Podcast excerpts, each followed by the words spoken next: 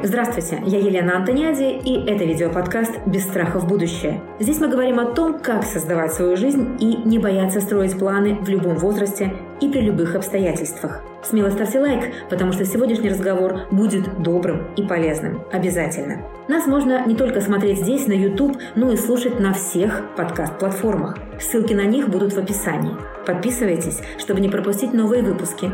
Делитесь мнением в комментариях и рассказывайте о нас друзьям. Обязательно досмотрите, дослушайте программу, даже если это будет двумя-тремя частями.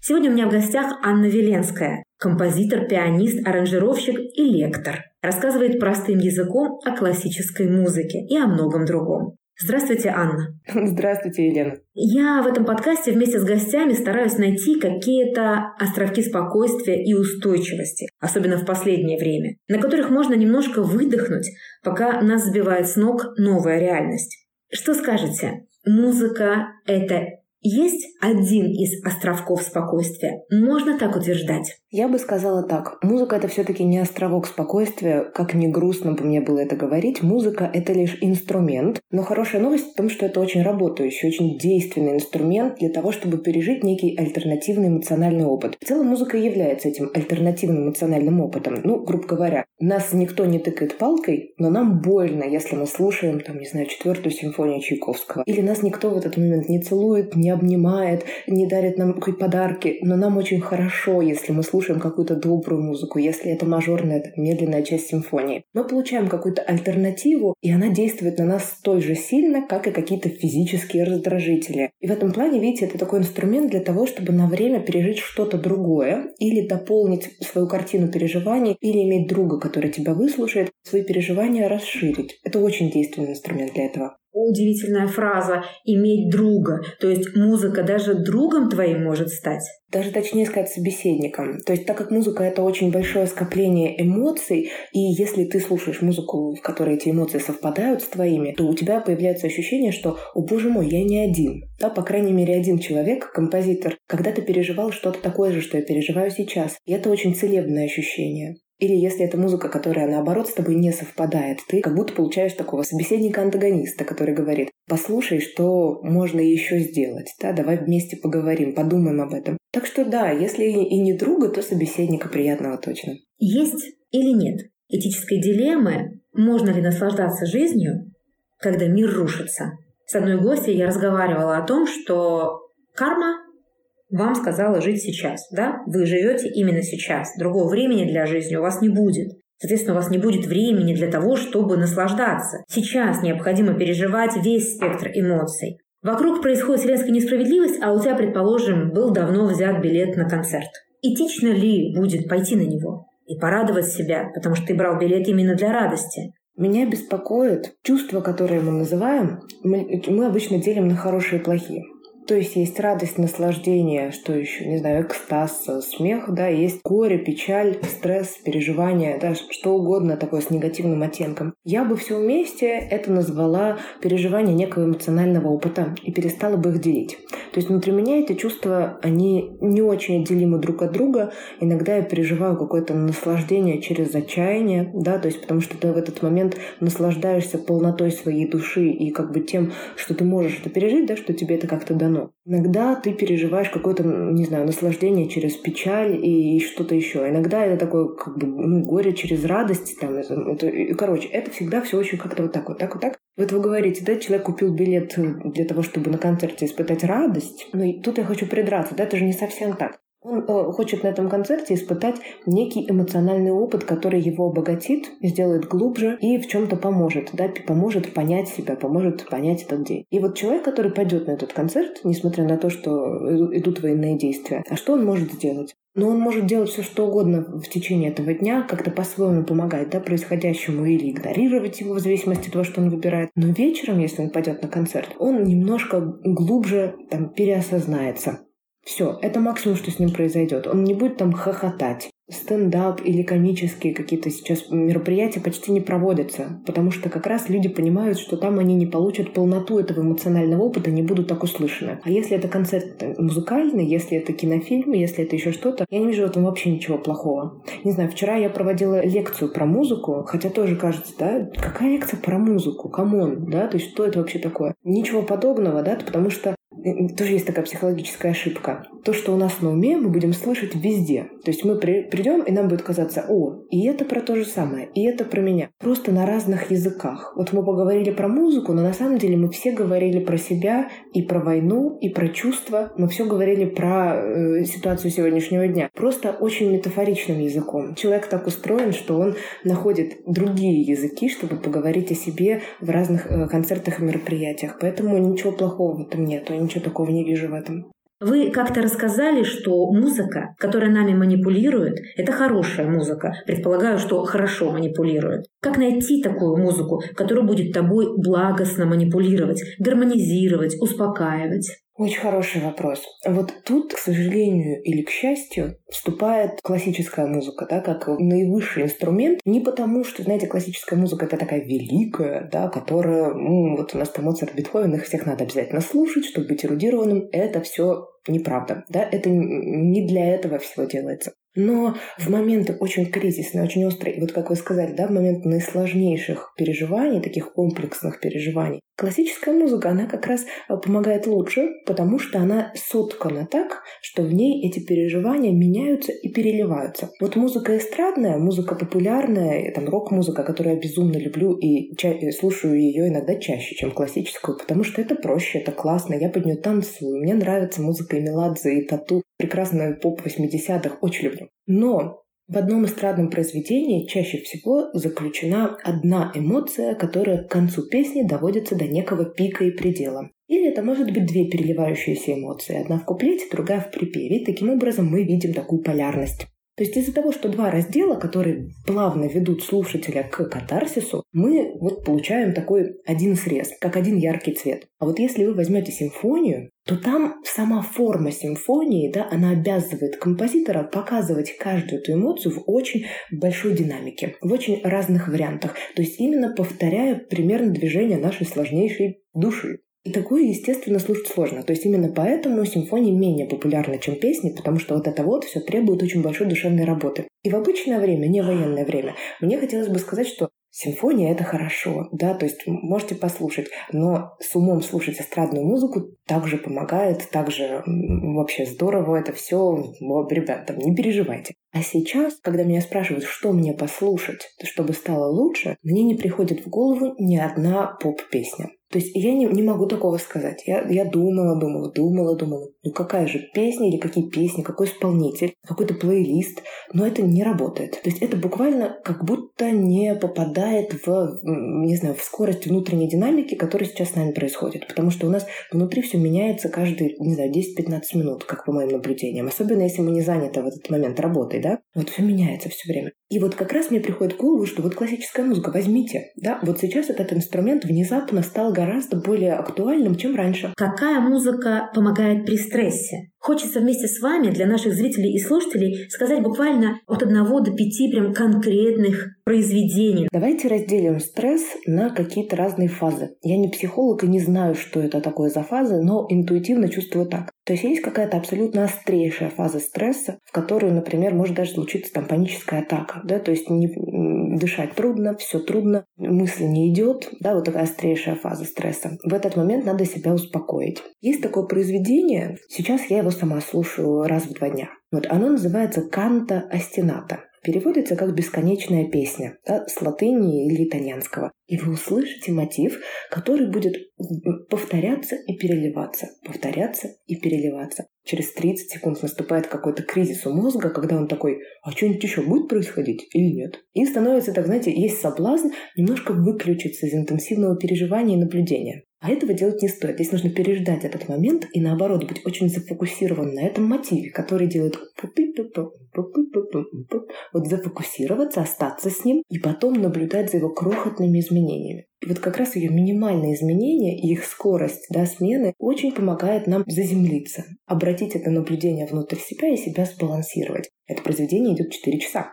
Вам совершенно не обязательно слушать его целиком. Если мне становится тревожно, вот раньше так было, когда в электри... там, не знаю, ехала в электричке в Москву из пригорода, тревожно стало. Послушала первые 10 секций. Стало хорошо. То есть дальше можно либо сначала, либо дальше продолжать. А можно поставить на фон и прожить с этим произведением вечер. Потрясающая штука, одна из самых любимых моих музык. Вот это было острое переживание, да, острая фаза стресса. А есть стресс такой постоянный, перманентный, от которого мы не отдыхаем. То есть сейчас очень трудно вообще выключиться из него и кажется кощунственным, да, немножко отдохнуть. Можно послушать здесь Моцарта. Первая часть для мажорной сонаты. Значит, в чем волшебство музыки Моцарта? Музыка Моцарта напоминает все время мне пружинку, которая то немножко расслабляется, то немножко сжимается. Но магия в том, что это происходит равномерно. То есть обычно в жизни мы напрягаемся, потом еще немножко напрягаемся, да, потом надо еще мобилизоваться и напрячься, все время в стрессе пребывать. И потом одну неделю в году поехать в отпуск. Ну, то есть мы очень неравномерно переживаем стресс. А в музыке Моцарта, наоборот, эта история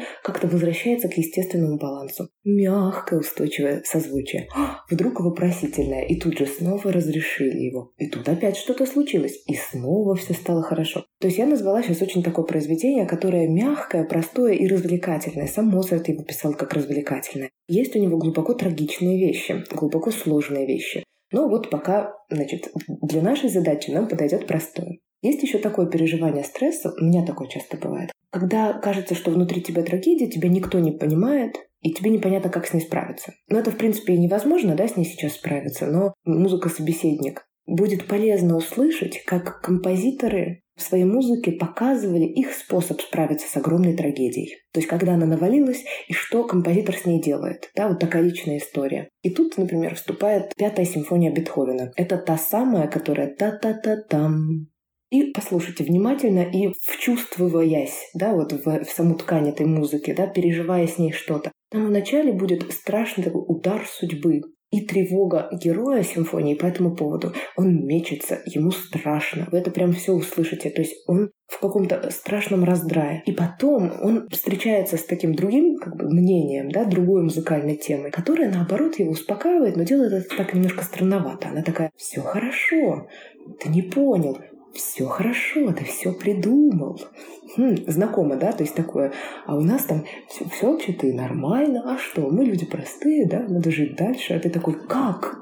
Внутри меня такая трагедия, что мне говорите? И вот этот герой борется со вторым. То есть там происходит реально борьба. Тут не надо объяснять, вы сами все почувствуете. Как раз после такого опыта кажется, что вот ты не один, что были люди, которые это проживали, появляются некоторые силы. То есть вот за момент внутренней работы, да, при прослушивании разработки, генерируются эти внутренние силы, и опять, да, все переживания, как мне кажется, да, приходят к какому-то столбу. Моральный камертон снова настроен, и он снова не в раздрае, да, он снова понимает, какие вещи важны. По поводу практик с музыкой. Уже я услышала, что у вас есть, у вас есть музыка, даже под которую вы танцуете, потому что действительно иногда надо такой заряд выпустить из себя. Есть музыка, которая а, балансирует ваши чувства, есть разная музыка в вашей жизни. А может быть, есть какая-то практика, которую вы рекомендуете людям неискушенным в классической музыке? Тут все очень логично. Вот, допустим, классическая музыка — это когда у нас аудиальное восприятие сильно работает, а визуальное полностью выключено. Для современного человека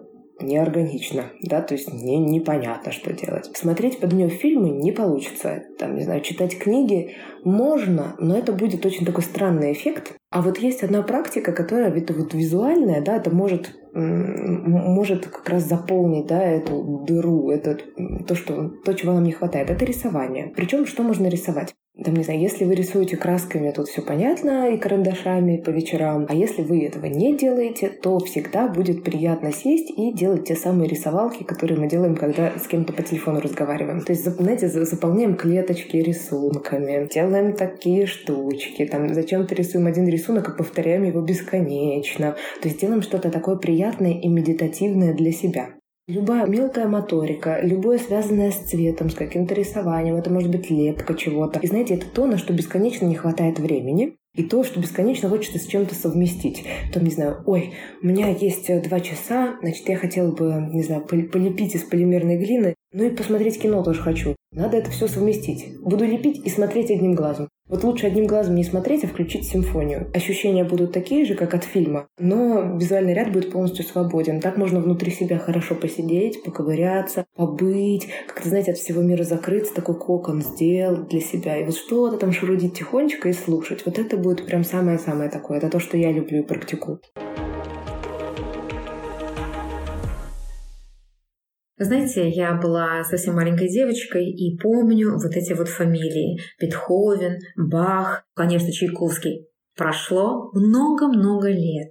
И снова Бетховен, Бах, Чайковский. Такое ощущение, что пройдет еще 50-100 лет, и по-прежнему люди, говоря о музыке, будут говорить Бетховен, Бах, Чайковский. Словно вот за эти 50-100 лет не возникло тех фамилий, которые модно, которые надо называть, которых все слушают, Понятно, что те века дали нам свой большой отпечаток. 80-е стали расцветом рока прошлого столетия, 90-е – расцветом попсы. Давайте пофантазируем, чем запомнится в этом смысле нынешние 20-е. Это вы, Елена, на самом деле создали такой очень глубокий вопрос, потому что вопрос как раз в том, как идет музыкальная эволюция, куда она идет. Переломный момент случился в середине восьмого века, когда и музыка изменилась, и сознание людей изменилось. Там, в общем, кое-что случилось такое, что люди осмелели и решили что-то привнести в музыку свое. Но авторская музыка, она конечна. То есть в какой-то момент этот способ музицирования достиг своего апогея, своей вершины развития, это было в середине 20 века,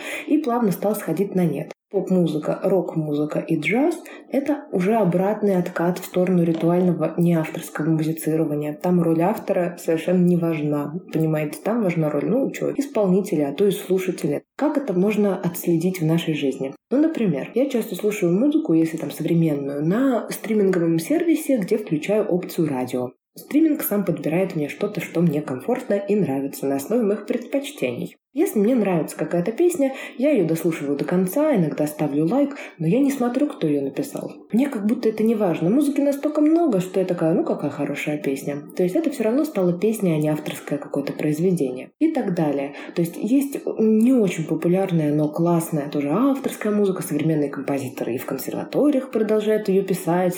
Все-таки музыка это очень инертная штука, а если есть какая-то композиторская школа, то она будет стоять до последнего, что так надо.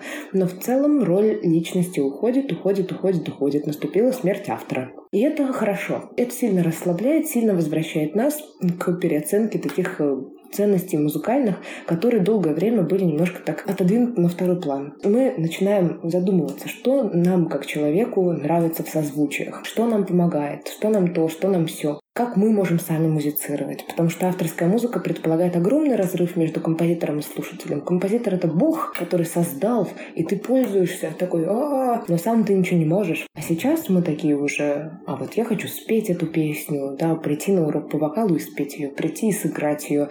Может быть, я хочу сочинить что-то, и пускай оно не будет новым, но это будет мое.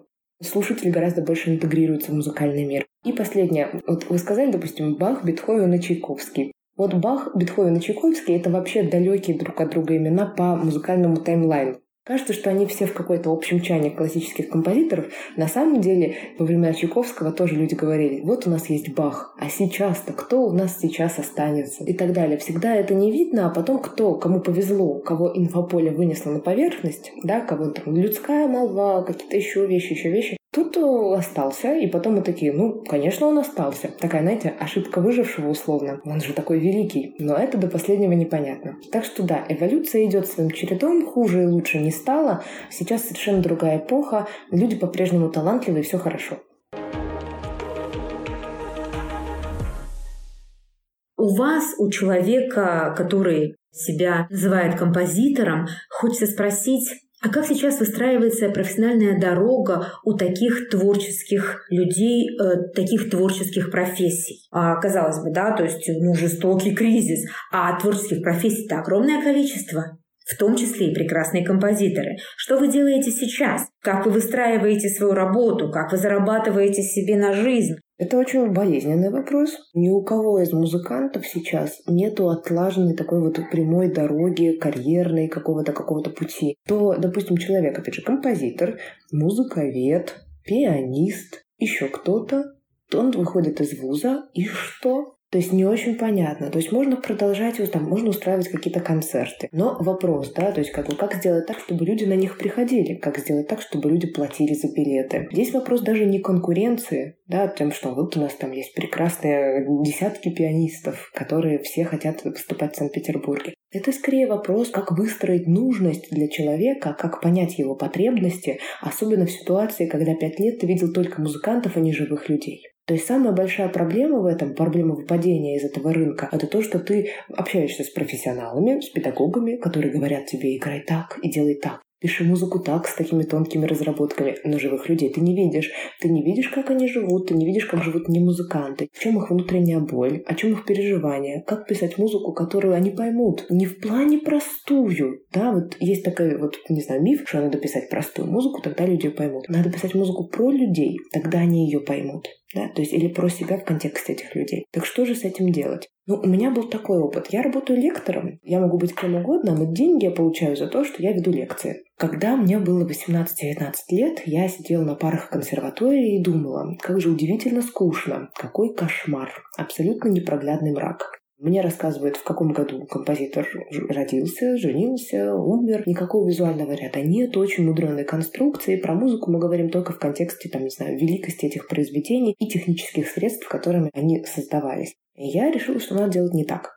И когда я начинала читать лекции, сначала меня мой друг позвал на один свой проект. Потом я читала лекции просто в барах, приходила в библиотеки, говорю, а можно у вас тут лекцию провести? А можно то, а можно все. Это было без денег. То есть зарабатывала я тогда уроками, а лекции вела просто так. И в итоге это получилось. Мне кажется, первое, любому творческому человеку, который э, очень горит своим делом, а горит своим делом, это понимает боль пользователя. То есть понимает боль пользователя и хочет ее закрыть да, собой. Нужно смириться, что первое время работа может не приносить денег. У меня есть знакомые, которых это очень смущало, и они думали, что это как раз такой сигнал от жизни, что туда идти не стоит. Так вот, это не сигнал от жизни, да, это нормально. Через какое-то время, это может быть 2-3 года, если вы будете хорошо все делать, это придет. Да, если уже через 2-3 года это не приходит, тогда уже и поговорим, да, тогда непонятно. Обязательно работать через интернет. Художники выставляют свои работы в интернет, насколько я понимаю. Им очень нравится, они могут показать процесс. А как в интернет выставляться композитору? Ну, то есть одно дело, если это песни альбомы, другое дело, если ты там симфонию написал. Ничего не понятно. И вот есть два варианта. Это первый человек это не выкладывает, а второе, а, это он выкладывает это просто с подписью. Написал симфонию опус 17. Благодарю вас за прослушивание. Буду рад вашим лайкам. Поймут ли люди то, что ты написал? Нет.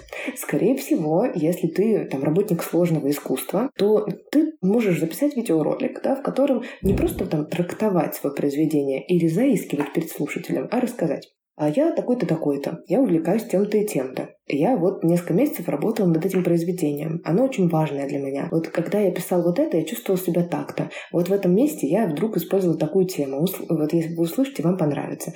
Или вот э, я здесь по-новому работал с этими инструментами, они вот так называются, и вот на такой секунде звучат. Мне кажется, интересно получилось. Я вдохновлялся этим этим композитором. После такого анонса тебе хочется послушать, что же там получилось. Не уходите в такую вот сложность, что я не понятый и сложный, а, как говорится, сложно, объясни да, если человек захочет услышать, ему это поможет.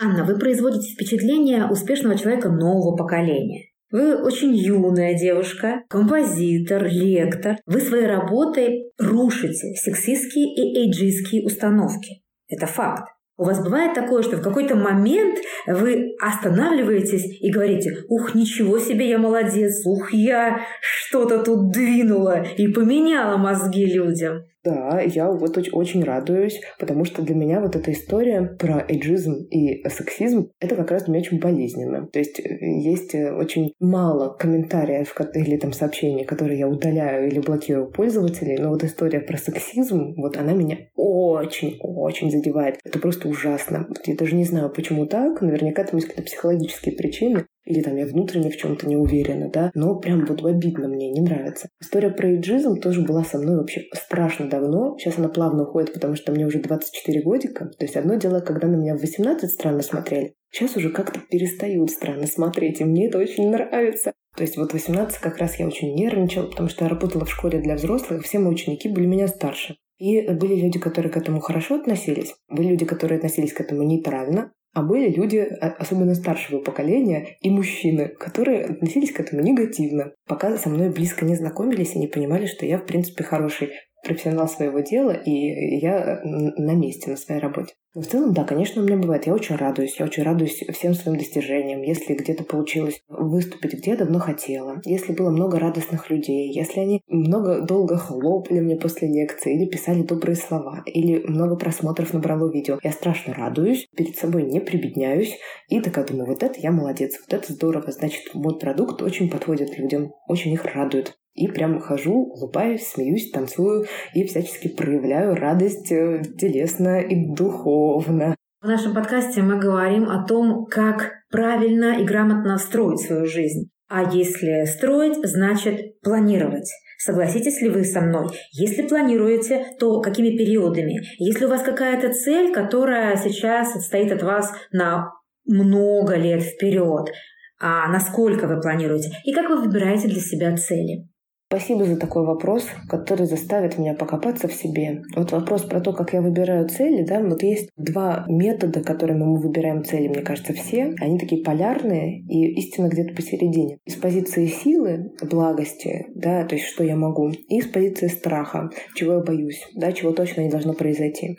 И вот где-то посередине находится вот мой камертон определения целей. То есть, например, из позиции силы я всегда хотела сделать так, чтобы музыкальное образование стало тем, как я его вижу, качественным, доступным, без снобизма, без э, формализма. Просто таким вот как надо, да, инструментарием. А из страха я очень переживала всегда, что у меня будет мало денег. Поэтому я достаточно рано пошла работать, потому что как-то типа деньги, деньги, деньги, надо зарабатывать деньги. Из позиции силы я хорошо работала свою э, работу, очень качественно. Я всегда была хорошим педагогом. Мне, я страшно кайфую от этого. А из позиции страха я ставила себе очень много уроков. Вроде бы ты то делаешь, но и страх там тоже есть. Вроде бы ты соглашаешься на эту работу, потому что давно хотел, а вроде бы и страшно отказаться, вдруг больше не предложат. Там до того, как я пошла в терапию, стала много там отдыхать, налаживать свой график. В терапию всем надо пойти.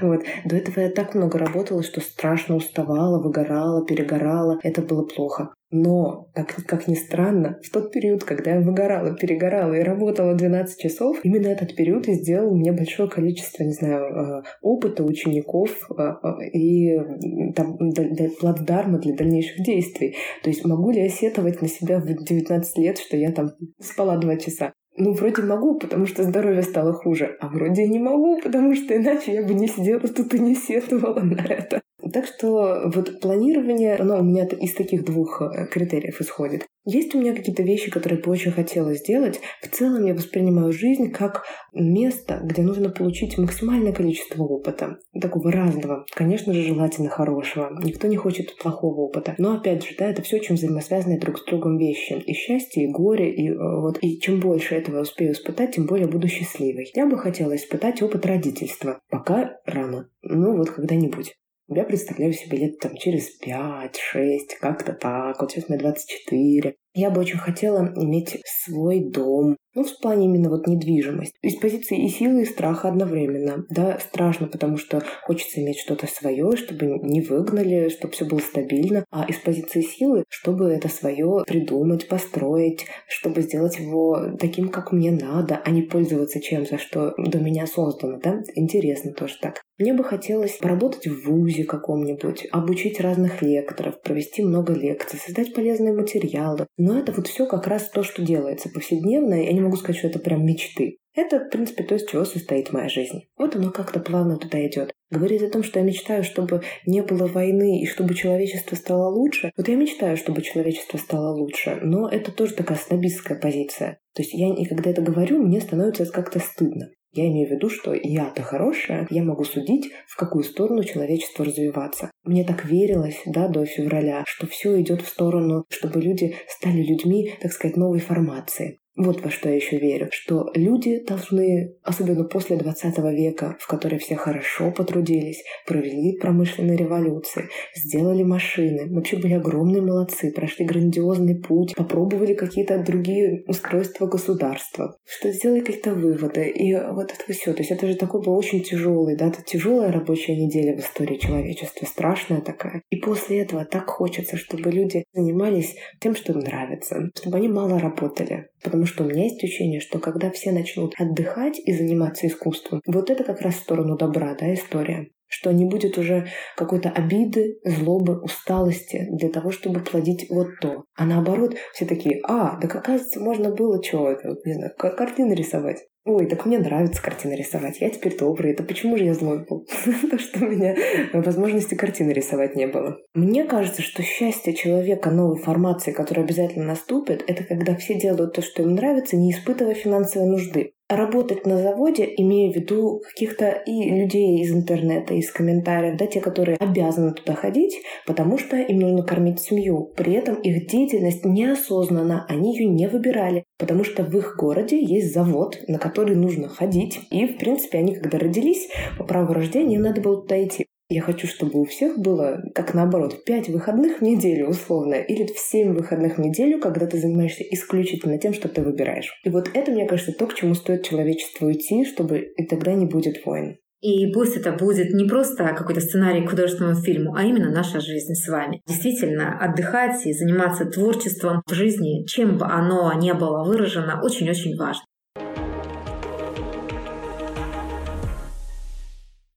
Ханна, есть кто-то, кем вы восхищаетесь?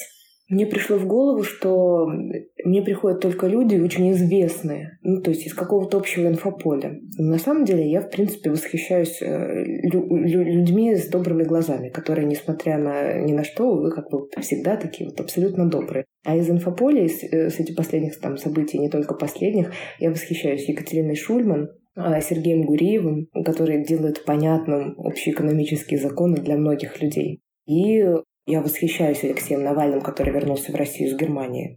Абсолютно. Зачем, как вы думаете, жить долго?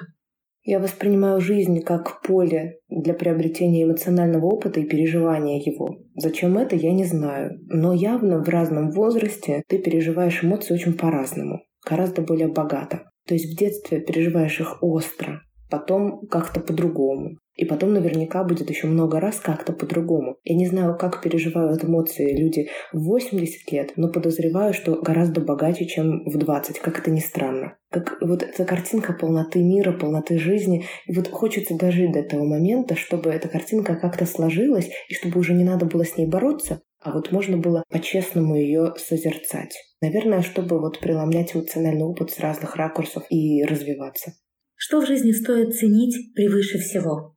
Мне кажется, превыше всего стоит ценить моменты единения. То есть, если сделал что-то полезное и люди рады этому, то ты с ними соединяешься. Если ты вышел на улицу, а там деревья с прекрасными листьями шуршат, ты как будто соединяешься с природой. Если ты с родными встречаешь Новый год, то ты вместе с ними. То есть вот эти моменты единения с чем-либо, когда ты не просто единичка, да, а ты все, вот мне кажется, вот эти моменты. Анна, чего вы боитесь? Я боюсь остаться без денег и ничего не могу сделать с этим страхом. Он абсолютно рациональный. Сколько бы денег я ни заработала, я все время боюсь того. Ну, я боюсь смерти, конечно, очень боюсь смерти. Поэтому я боюсь и, и, и войны, и ядерной войны. Это же выдает как раз то, что я совершенно не хочу умирать.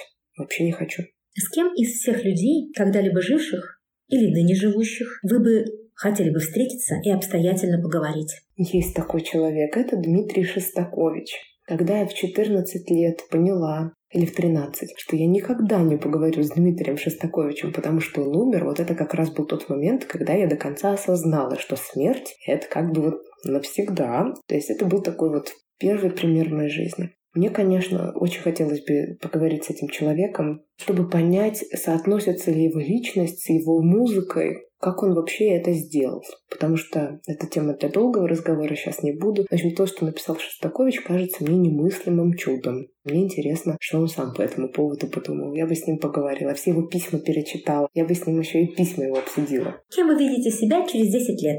Не знаю, мне бы хотелось, чтобы у меня осталась та же работа, какой, какая сейчас. Я очень довольна моей работой. Только, наверное, добавилось бы опыта, я бы взялась за какие-то трудные темы. Ну, наверное, вижу себя мамой сколько-нибудь детей. Если бы вы могли что-то одно в мире изменить, ну прям по-настоящему изменить, что бы это было? Мне приходит в голову, что из реальных изменений я бы, я бы попробовала придумать какую-то еще большую систему информационной прозрачности, как это ни странно. Потому что я стала думать, и я такая, так, что меня заботит? Политики врут, ничего не понятно. Эти информационные войны пресловутые. Люди не могут получить информацию, из-за этого они, значит, в каком-то своем пузыре. Вот если бы можно было разровнять, да, это поле и сделать вот такую полную прозрачность, какой-то сервис или какой-то новый интернет, да, в котором было бы понятно и видны следы, да, чтобы можно было к любой информации обратиться. Вот это, мне кажется, вот я бы изменила.